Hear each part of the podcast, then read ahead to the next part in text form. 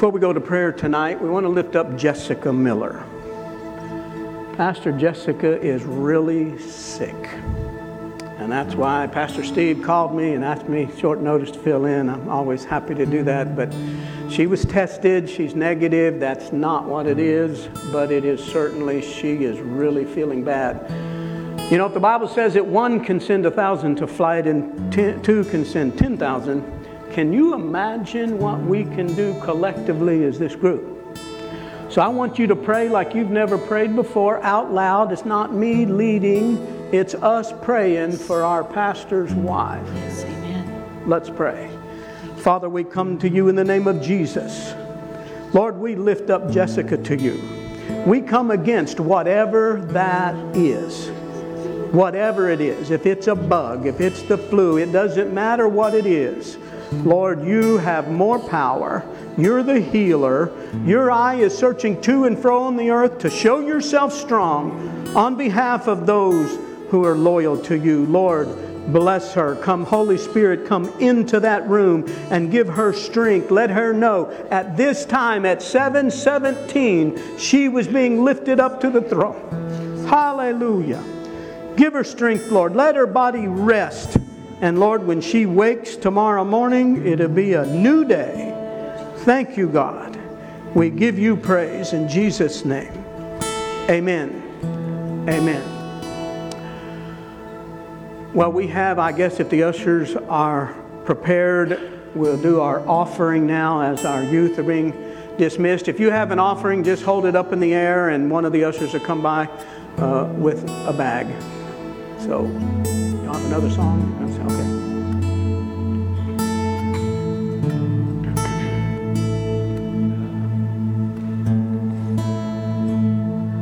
Fill me up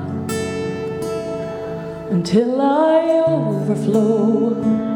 I wanna run over. I wanna run over. Fill me up until I. I wanna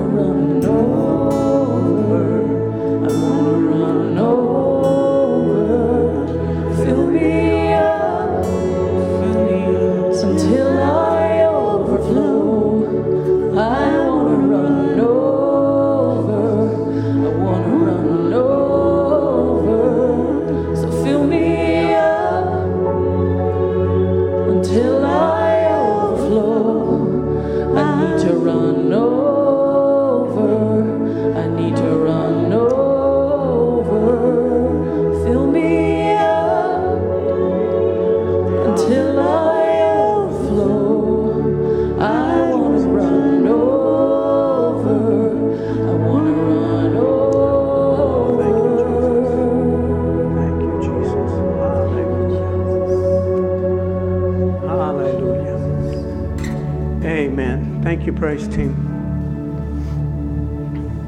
Do you appreciate our praise team? Amen. Oh, there's nothing like music and worship and the importance that that plays. For those that don't know me, I'm Kenny, and I'm thrilled and honored to stand behind this podium. I'm also humbled by that. That is a huge responsibility, and um, I don't take it lightly. You know, Pastor, we recently we were doing grow, I mean the um, small groups, and now we're not doing that. We're back to a regular, what we call a regular Wednesday night Bible study. And um, does that sound sound okay? Is it echoing? Does it? Are y'all okay? Okay. And um, Pastor last week he had dealt with names, and he dealt with a story of how names, you know, people can speak over you, and um, parents naming their children, and sometimes they live according to that. And it's in this day we kind of, the new trend, our new society doesn't do that as much, but boy, they used to. And uh, we see Bible characters where they were given a name because of their birth and the things that had happened. And we saw, you know, Jacob, which meant deceiver. And later, when God changed his heart, he changed his name to Israel. And because um, he was no longer a deceiver and so forth. And um, I noticed that being spoken over you, and you don't, you may not think that they have an effect on you, but they do. They do. And so I know Jim mentioned last week that how many times growing up have you heard it, or certainly heard some parent to someone else going, Shame on you? You know, that's a pronouncing something on someone. Shame on you. And there are people who live with shame. I was working on a lady's house one time, and I was up on the roof, and the windows, you know, up on the roof were open so you could hear the conversation down inside. And she was an adoptive mother, and I couldn't believe what I was hearing. She thought it was in jest, but she's going, she wanted her to eat her food or something, and she goes, You better behave or I'm going to take you back to the adoption agency. And I thought, How dare you speak such a thing over a child? To think that you keeping them is conditional upon their behavior. Are you kidding me? We never know the impact that what people speak to us and what it will do to us. I remember something so small and yet so much of an impact. When I was in fourth or fifth grade, like most elementary kids do, you have a crush on your teacher. You know. You didn't, John? Oh, come on. Well, I don't know, maybe she saw me staring at her too much or something, and she just looked over and she goes, You know, you just look mischievous. That destroyed me. The teacher that I had a crush on has now said that, and I don't know why she said it, said, maybe I did look mischievous. I don't know, Pastor Mike, do I look mischievous? Come on. Okay, thanks. But it's amazing what someone will say that you'll believe, or even if you think you don't believe, it will in fact can take hold and be a root. My sister, she's a PhD in education. She was up at Rickards High School in Tallahassee, and um, 70% minority population. And here she was a PhD in math, and she told her principal, Give me your remedial students. The ones that have to get a math credit in order to graduate, they've been told that they're stupid, they can't learn, they can't do anything, and they've been told that their whole life. She said, Give them to me.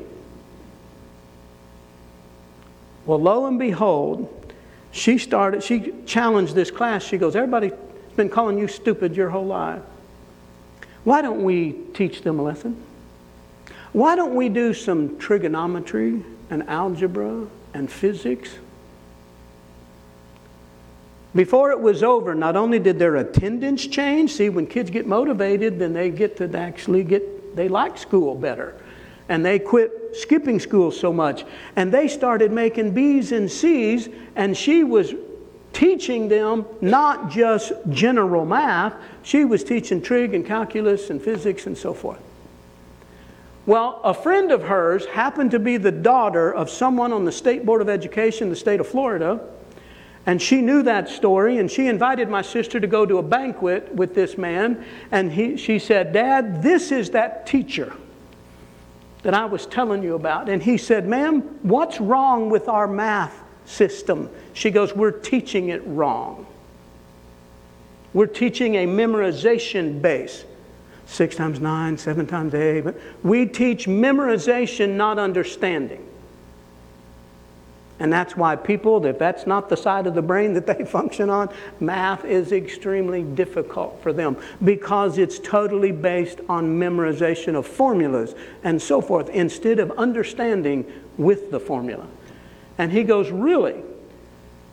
Well, word got out, and sure enough, my sister made Paul Harvey. Uh, some of you, we date, some of you remember Paul Harvey, page two. And he even made that radio show. He said, A teacher in Tallahassee had failing math students and had them doing high level math by the end of the semester. So she was invi- invited by the State Board of Education to rewrite the math curriculum for the state of Florida. And she did.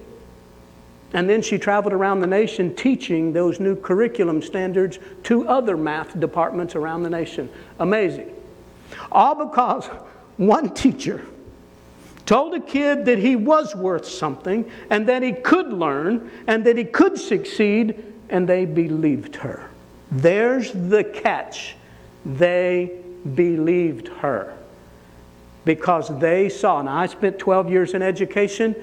We have our system is inundated with wonderful teachers that love their students, love their profession, and then there are some others. and it's like when a student finds someone that will believe in them, they'll die for you. Oh my goodness, they'll do anything for you. Coaching's no different. You know, most of the time when I preach, I share I had coaching of baseball and soccer in the background and so forth. Same thing. When kids see that you believe in it, well, you know, it doesn't stop with kids. Adults are the same.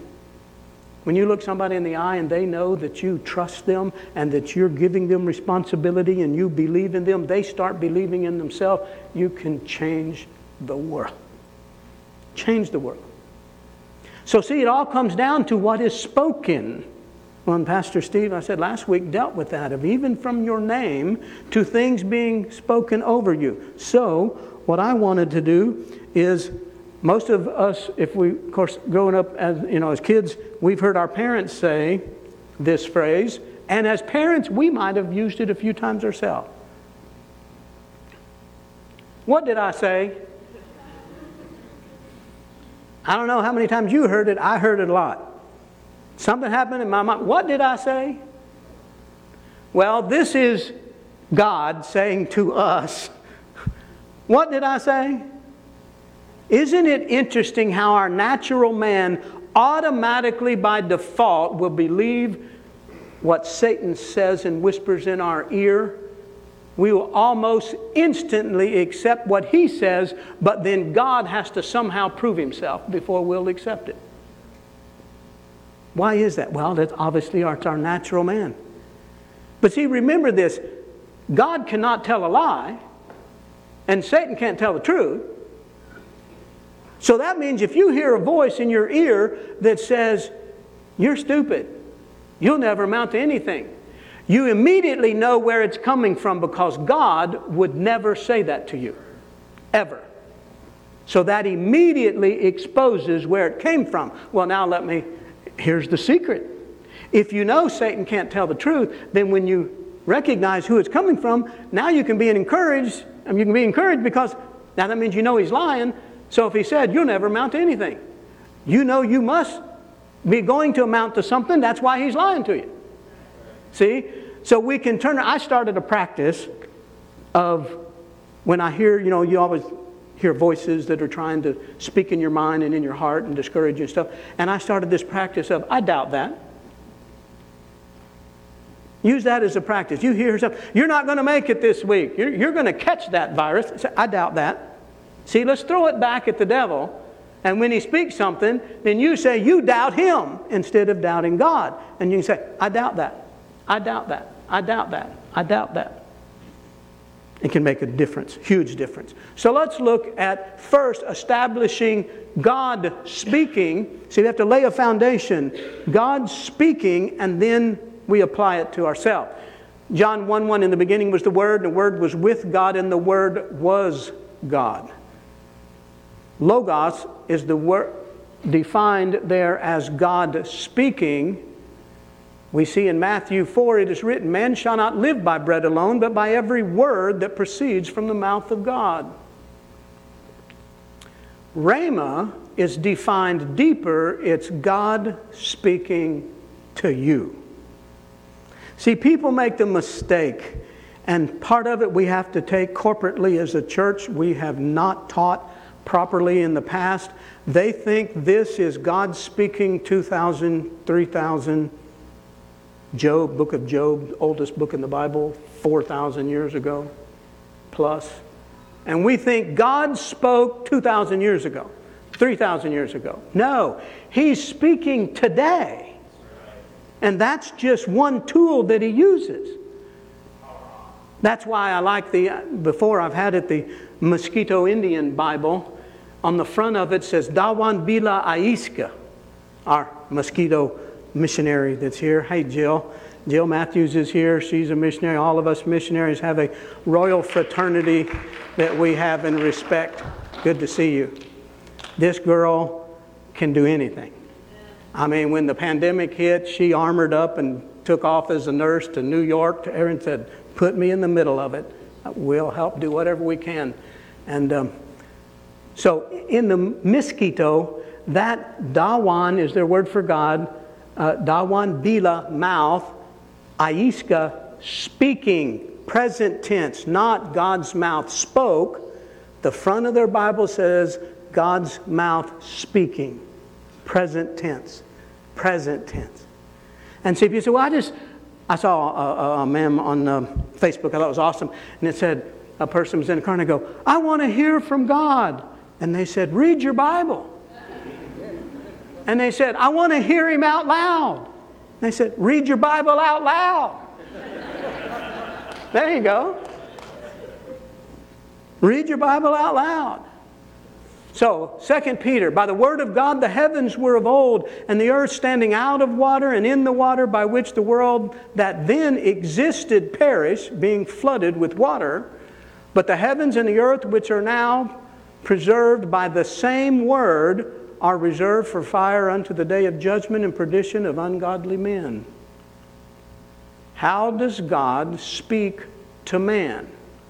Well, a number of ways. An audible voice. I don't know of any recorded, documented circumstance since we see the scriptural references. If you meet someone that says God speaks out loud to them, my first impression would be get away from them as far as you can.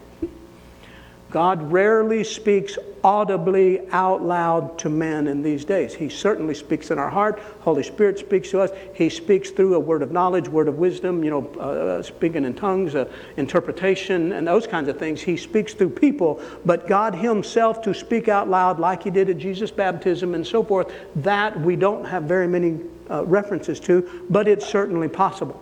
Through the prophets, of course He does. That was an example. Jesus, through the Holy Spirit, all the gifts that we do through the baptism. The scriptures. If you want to know what God is saying, then that's one easy source that you have immediate access to any given day. Any given day. And then through preaching and our scriptures that back that up through circumstances, God can speak to you through circumstances. You know, God can open a door or shut a door just as easy. And that's why many times you say, God, if that's not what you want for me, shut that door. And I'll accept your answer, whatever it is, even if I don't like it. And then he can certainly speak to us through others. So, when that scripture says all scripture, 2 Timothy, all scripture is given by inspiration. Notice inspire, breathed. God breathed on us and then through inspiration had people of the past write down His word for us. The Holy Spirit wrote this word through people, but told them what to write. Amazing. All scripture is given by inspiration of God and is profitable for, listen to the list doctrine, reproof, correction, and instruction in righteousness, that the man of God may be complete, thoroughly equipped for every good work. Well, let's break that down. Notice all scripture is given for profit of Doctrine, that's your body of raised from the dead. See, that's your doctrine. That's what you believe, your body of beliefs. And that's why there is such um, differences among denominations of what that. They had those two. You can remember who's who. The Sadducees are sad, you see. So they're the ones that don't believe in the resurrection. So but it will establish your doctrine. Well, how do, how do you know what you believe if, you don't, if we don't study the scriptures to establish what that doctrine is? And there are so many of us, like they say, you've heard pastors say it, and we humbly accept the truth. Most Christians are still in elementary school in their Christian knowledge and their relationship with God. We like recess. We like to have snacks, take naps, and just play that's how we look at our relationship with God, and God is saying, grow up. We're heading into a time, if you haven't caught on already, we're heading into a time where your faith will, in fact, be challenged. I hope you're strong enough to stand I heard a message of an evangelist one time. He said, It's the footman that's here now. Wait till the horseman shows up. This is easy. In America, it's easy. It's easy here. And yet, some, oh, Pastor Kenny, it's so hard. For reproof. See, it's okay. God chastises those whom He loves. So there's reproof, but then He says correction. Reproof is a, just a little uh, a tweak in the, in, in, the leading and so forth, where correction, he can absolutely tell us where we're wrong. The scriptures can show us that. I was part of a, a youth lay witness ministry uh, here in the state, and there was a youth leader. Now, what they did, it was called lay witness among the Methodist and Presbyterian churches. You would come a weekend at a church, and they wouldn't have some big name speaker, evangelist, whatever. They were using laymen and they would come, it'd start on a Friday night and run all the way through Sunday afternoon. And so when these people would get up and share their testimony and what God was doing in their life, you expect a pastor to sound religious. You don't expect a nurse or a teacher or a coach or an electrician or whatever. And you think, these people really love God. And it was so impactful doing it that way. Well, there was only three youth leaders in the state. I was one of three. Well, this other guy down in the Lakeland area, we got word that in one of these meetings, he had apparently fallen in love with a 17 year old girl and convinced them that God had ordained her to move in with him and his wife. And they had a triune marriage. She, they literally, his wife and the 17 year old slept in the same bed. And it was like, seriously? guess what? That doesn't line up. It doesn't matter what you feel, it doesn't matter what you say. If it's not documented here that you can back that up, well, we had to immediately go and meet with him, and we laid hands on him and prayed, and he wept and so forth and said, I'm sorry, I still feel like God said it's okay. So I said, Well, that means you're hearing the wrong voice. So apparently you don't know how to identify. You, there's no doubt you may be hearing a voice. But we can tell you, based on Scripture, you're hearing the wrong voice. And of course, then he was dismissed from his leadership position of working with youth. But see, here he was having his own flesh setting a standard and then saying that it was okay with God. It is not if it conflicts God's word. It's real simple. It's real simple. And then I love that last one there. It says, for instruction in righteousness. And it was like, well, you know, there's a side of a belief that's in general, in the abstract. Jesus became sin so that we would become righteous. Okay, that's, that's the blood of Jesus over, so forth. That doesn't mean that we can go out in everyday living and live any way we want to because Jesus has made us righteous. And that's the false doctrine that's out there. Some says has nothing to do with me. It all it's all about Jesus. It doesn't matter how you live. It doesn't matter what you do. And it's like no, that's completely false. Completely false. God says over and over again, if you love me, you'll obey me. Many will call me Lord, Lord, but they won't do what I say. So is it works? No, it's not works. But he's, Paul said, I'll show you my faith by my works. I'll show you. Can you imagine? The Apostle Paul was telling the other men, imitate me. I'll show you what a Christian's supposed to live like. Imitate me. Oh my goodness, what a standard. What a standard. To say, Lord, I want to live in a way that I could tell anyone, if you want to know what a person that is absolutely born again, sold out to Jesus, and living honorably before God, come live with me for a week and I'll show you how that's done. Oh my goodness. And yet Paul put it in that standard.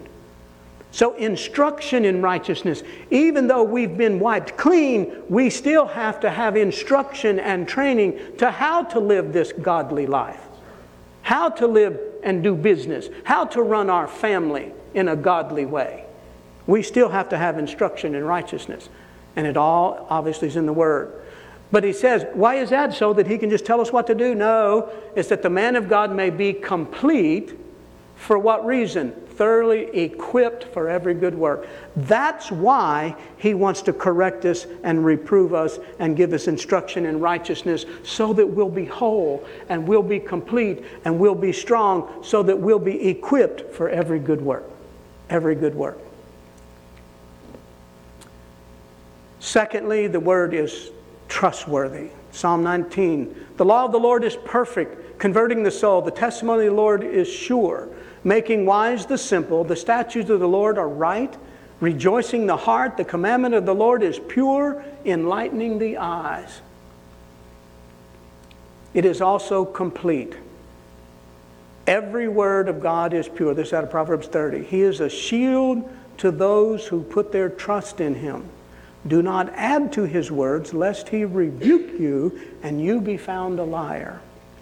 Now, let me ask you something basic English grammar. He is a shield to those who put their trust in him. What if you don't put your trust in him? Is he a shield? See, apparently, he wants you to trust him, and that trust is the shield. If you don't trust the Lord and whatever, you have opened yourself up for demonic attack and so forth. He is a shield to those who put their trust in Him. You have to believe what you say you believe. We have to live based on what we honestly believe. And you can always listen to what people say and you know what they believe. Oh, Brother Kenny, I just don't know how I'm going to make it. You know, gas prices are going up and my paycheck's going down. I don't know how I'm going to make it. Does that sound like someone who has confidence in the Lord that He's going to take care of them? You just found out their doctrine. They're depending on their hands to make more money so that they can pay the higher gas prices and then they'll be happy. And that's not how He wants it to work. You know, it's interesting. I, you know, I taught biology for 12 years, and, and like I said, and in coaching, you know, a guy can, or a person can put their body under what we call in physiology stress, and the body will compensate for that. You can start running a half a mile a day, and then a mile, and then two, and then five, and then 10, and then 15. And then you can, you know, marathon runners, you have to build up to that. But you can put your body under physiological stress, is the scientific term, and the body will compensate for that, and it will develop the ability to carry more exchange of oxygen, burn off lactic acid faster, and it, you'll finally can just run on cruise control to the point now that marathon runners, number, mile 26, they're running under a five minute pace for the 26th mile. That is just hard to comprehend. Hard to comprehend. In weightlifting, it's the same thing. Put the muscle under stress, same scientific word, and you start lifting weight, the body will automatically make a thicker fiber and it will grow itself so that that muscle will get stronger. And if you keep doing it, you'll get stronger and stronger and stronger and stronger. The body's an amazing thing. But guess what? There is no mechanism to deal with stress. If you get under stress and worry, it confuses the body. We have our nurse back all that up. You can start releasing digestive juices because your body thinks you have food there, but you don't, so it will eat the lining of your stomach. We call that an ulcer. And it's because the body gets confused when it's under stress and anxiety. Notice God, in His infinite wisdom, didn't want you to figure out how to deal with stress. He wanted us to trust Him. Simply trust Him. Don't get caught up in stress and anxiety and so forth. Trust that the Lord really loves you and will take care of you in spite of you. Thank God for that, huh? My goodness. Your word I've hidden in my heart that I might not sin against you. Well, look at these things, what refers to the word, Psalm 119. Revive me according to your word. Strengthen me according to your word. Direct my steps by your word. Your word is a lamp to my feet and a light to my path. Well, you know, I love to tell missionary stories. Well, there's a direct application to that one. When we walk, those paths in the Mosquito Coast in the jungles, some person has a light up to light the general area, but you still have to have a small light to light your steps. So you have to have both. And it's like, so here he's saying, I can show you where you're headed, but I also want you to know what the next step will be. step by step. His word can give give us give me understand or your entirety the entirety of your word is truth. Give me understanding according to your word. Deliver me according to your word. Sanctify them by your truth. Your word is truth. However, He, the Spirit of truth, when He's come, He will guide you into all truth. He will not speak on His own authority, but whatever He hears, He will speak, and He will tell you things to come. He will glorify me. For He will take what is mine and declare it to you. All things that the Father has are mine. Therefore, I said, He will take of mine and declare it to you. It is the Spirit who gives life, the flesh profits nothing. The words, rhemas, God speaking to us, that I speak to you are spirit and they are life, but they are some of you who do not believe. For indeed the gospel was preached to us as well as them. But the word which they heard did not profit them, not being mixed with faith in those who heard it. What is the point of God making you a promise if you don't think He can follow through with it? And that's why we see in the body of Christ, we see so many different levels of a Christian walk. There are some people that, and some people get irritated by that. Say, boy, that family, God just seems to bless that family, and it seems like everything always works out good for them. That's probably a family that trusts the Lord. And He's able to do that. And then there's a constant battle in our flesh for us to take the reins and do it ourselves. And then God saying, Well, how's that working out for you? He wants us to finally surrender and let Him be in charge. Him be in charge. Be diligent to present yourselves approved to God, a worker who does not need to be ashamed, rightly dividing the word of truth. God expects us to read the owner's manual. You understand? We have to read a book and take a test to get a driver's license. We have to take a test. I have a general contracting license, I have a real estate broker license. We all have to take tests to get certified in nursing and so forth. And yet, then, the greatest relationship under heaven with us in a relationship with God, and we'll let this lay on the coffee table and collect dust, and we wonder why things don't go well. We don't know what to do but worry. And is our prayer, God, I thank you. I thank you for what you're doing. Your prayer should always be based in thanksgiving. Let your request be made known to man. You know, you can always have a perspective. You can say, The Lord is my healer, but I'm sick. Or you can turn that around and say, I'm sick, but the Lord is my healer. See, it's a completely mindset, the renewing of our mind. So I always say there, you have to make sure you get your butt in the right place. Right? So, so anyway, rightly dividing the word of truth. And he said to them, He who has ears to hear, let him hear. He certainly points out that if we are spiritual and we allow our spirit to commune with God, you will hear what God has to say most of the time we make the mistake of clouding our life with so much stuff we can't hear God speak.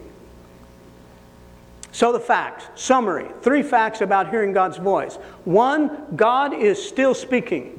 Amen. Number two, He wants to speak to you.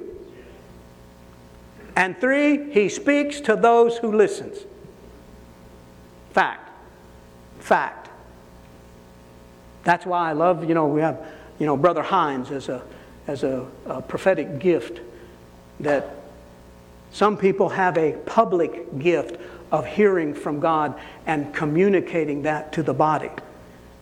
I don't know if you've ever been in sometimes revival meetings and they'll have someone there that can speak like that, and when they head down the aisle, I don't know about you, but there's been times where you go, Don't look at me. So I don't want you to read my mail.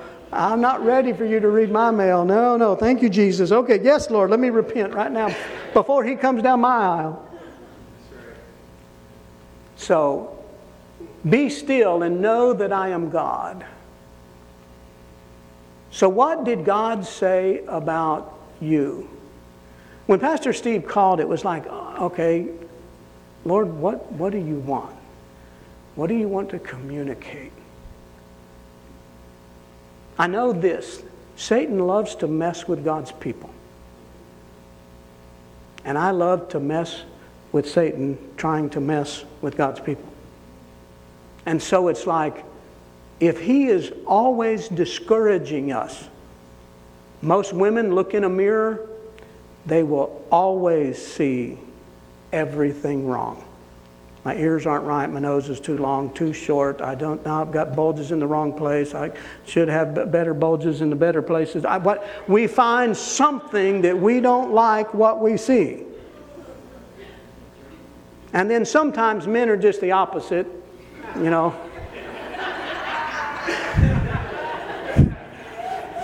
we have an inflated image of ourselves, you know. Man, we can curl 32 pounds and we think, you know, ready for international competition. And um, so normally men don't have that issue, but at the same time they do.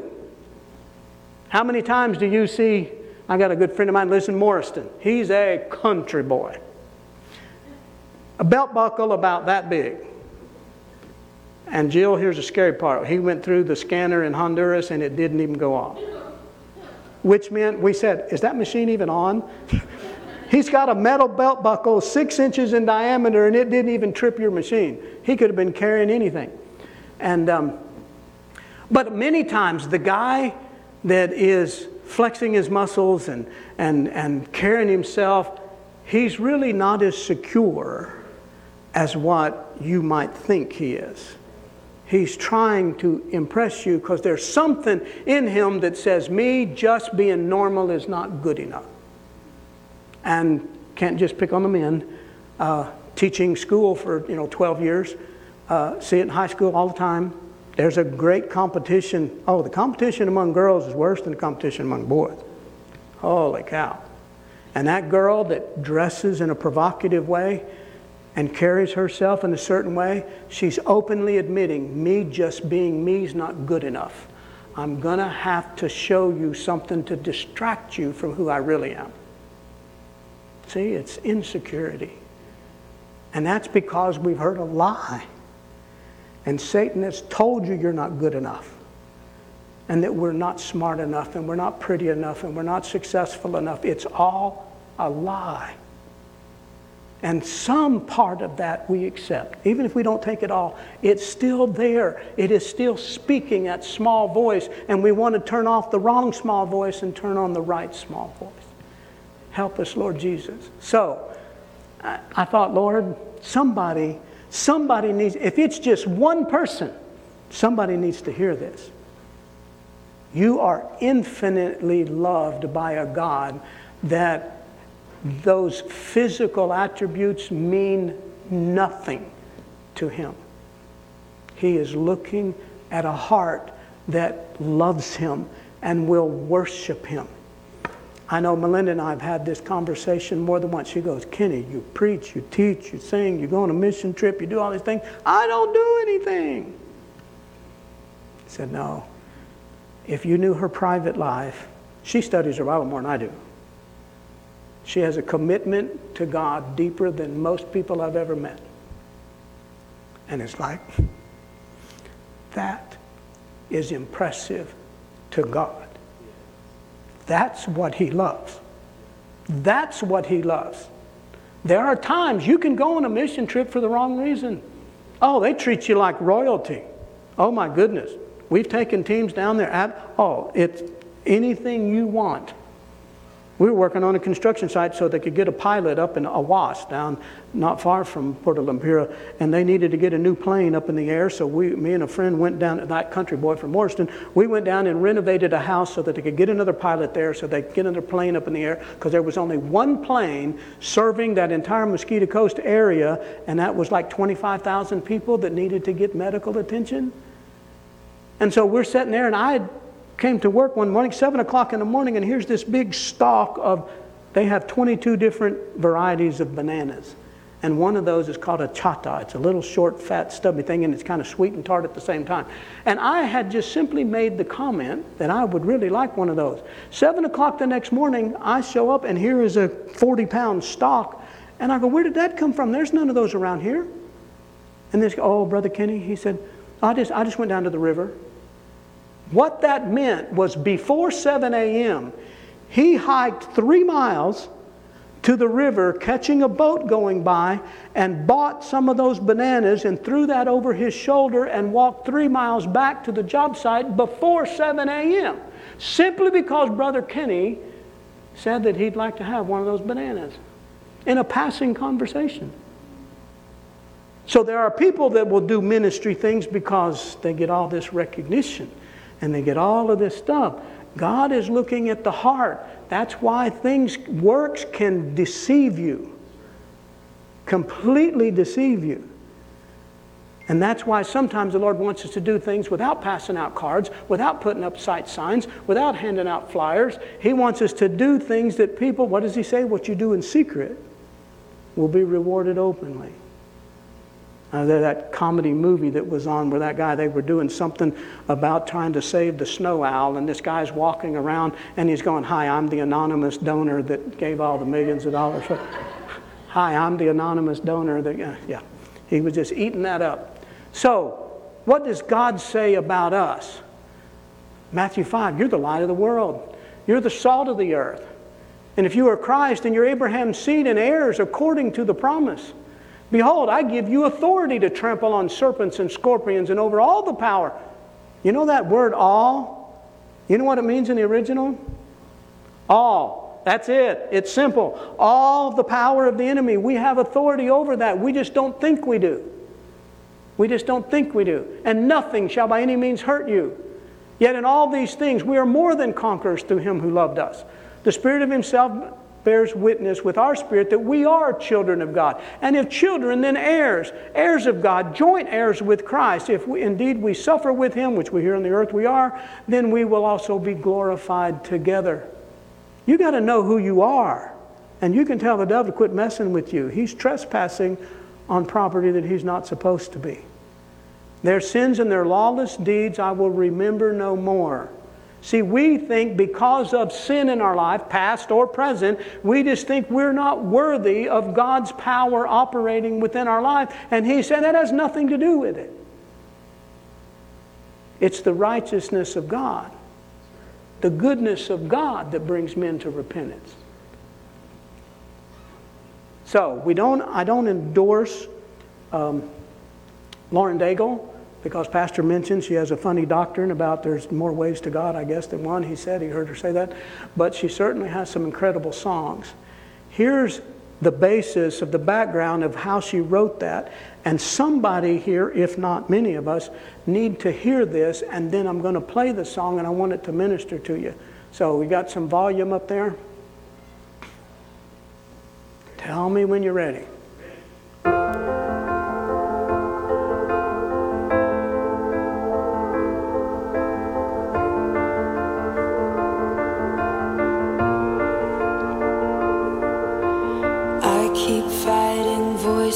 In my mind that say I'm not enough.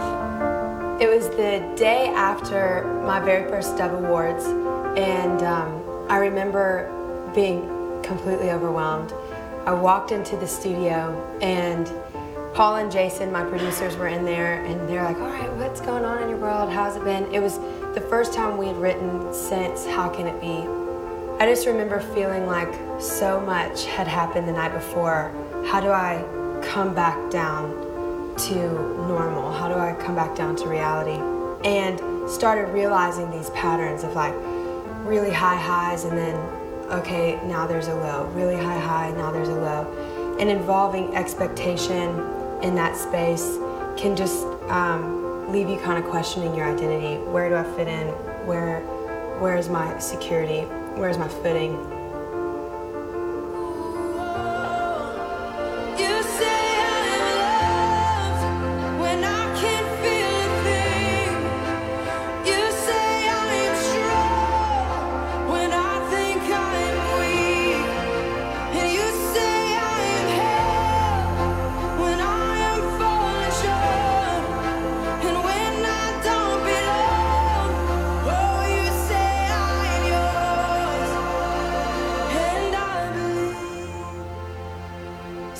Writing, you say, um, I just remember feeling for the first time pretty conflicted. It was definitely the first moment in just being an artist that I was like, okay, where where is all of this going exactly? And I know that we've all faced moments in life where we can feel a crossroads happen, where we can see the past and also see the future and realize how we are supposed to exist in the present. And it was one of those moments where I could see where things were going and I knew exactly where I came from and I needed those worlds to still be married. And thus brought up the issue of just identity and trying to figure out how to exist when I feel like so many things were pulling me in so many different directions. With that, I think a lot of times we build these complexes about, you know, based on insecurity, based on fear, based on rejection, and just lies that we have to constantly overcome. And so this song for me was just a reminder of identity. It was a reminder that no, when I'm weak, he's strong. So how do I change that and bring that into my everyday life? When I feel inadequate, how is it that um, there's always these moments where I feel like God just steps in and supersedes my inadequacies. This entire song was so that every single night I would get up on stage and remind myself, no, this, this is the truth. This is the truth. This is the truth. Don't get buried in confusion. Don't get buried in um, like waywardness. Just remember to steady the course. Steady the course. So that's the story behind this.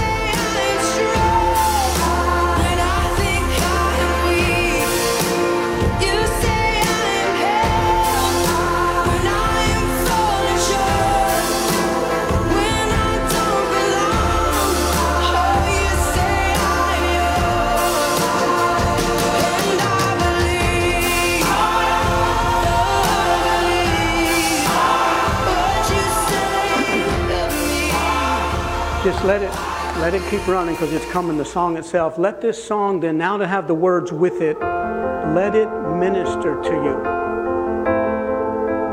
You really are special and God's going to take care of you.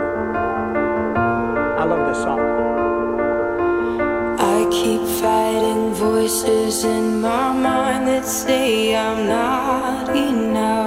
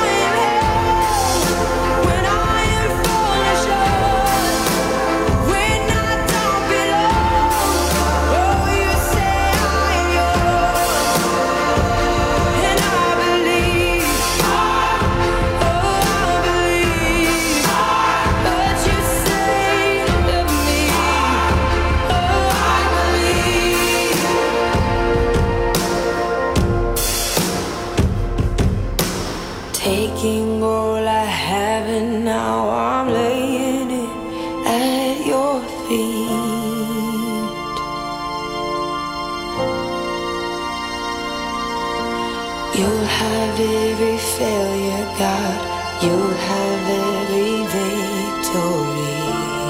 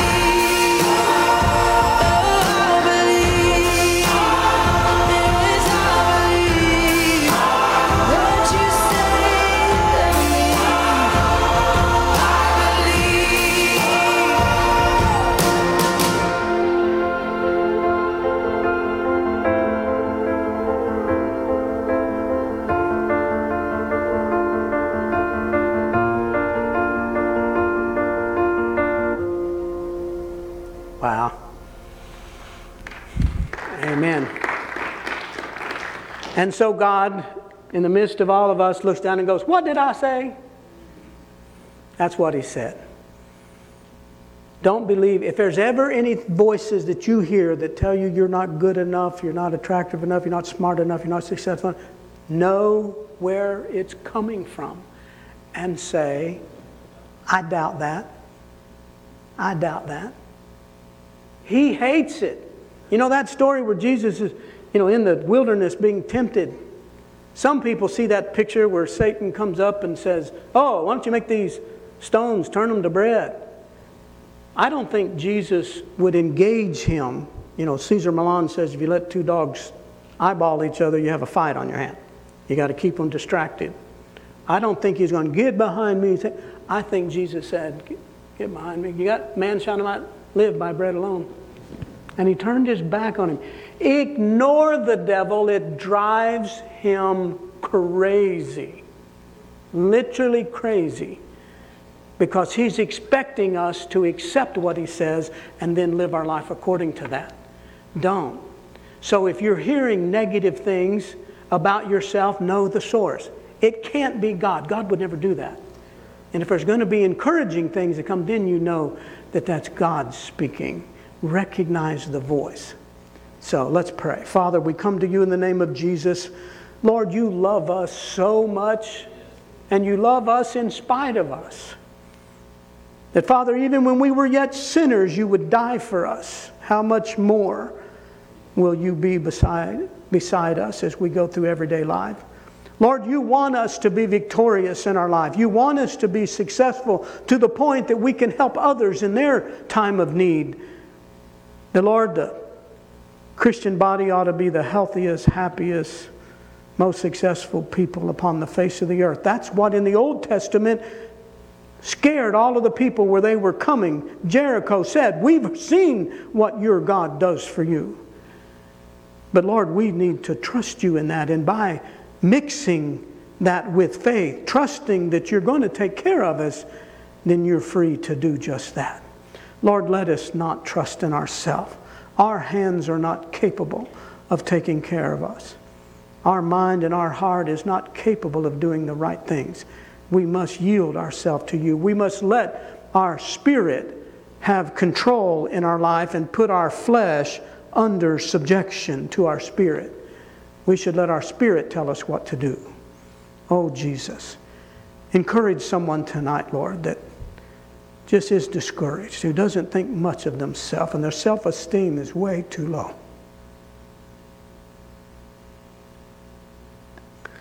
Or they've believed a lie. Lord, help them to believe you and how precious they are in your eyes. Thank you, God. Let us be an encourager. Let us never be caught up in Satan's tactics where we're the one that are speaking negative words and critical words and criticisms over other people or judging other people. Let us not be in that camp to we're actually assisting him, discouraging other people. Forgive us, Lord. Let us watch what we say and what comes out of our mouth. That, Lord, we can be the encourager. We can speak life into people. Thank you, God. In Jesus' name, amen.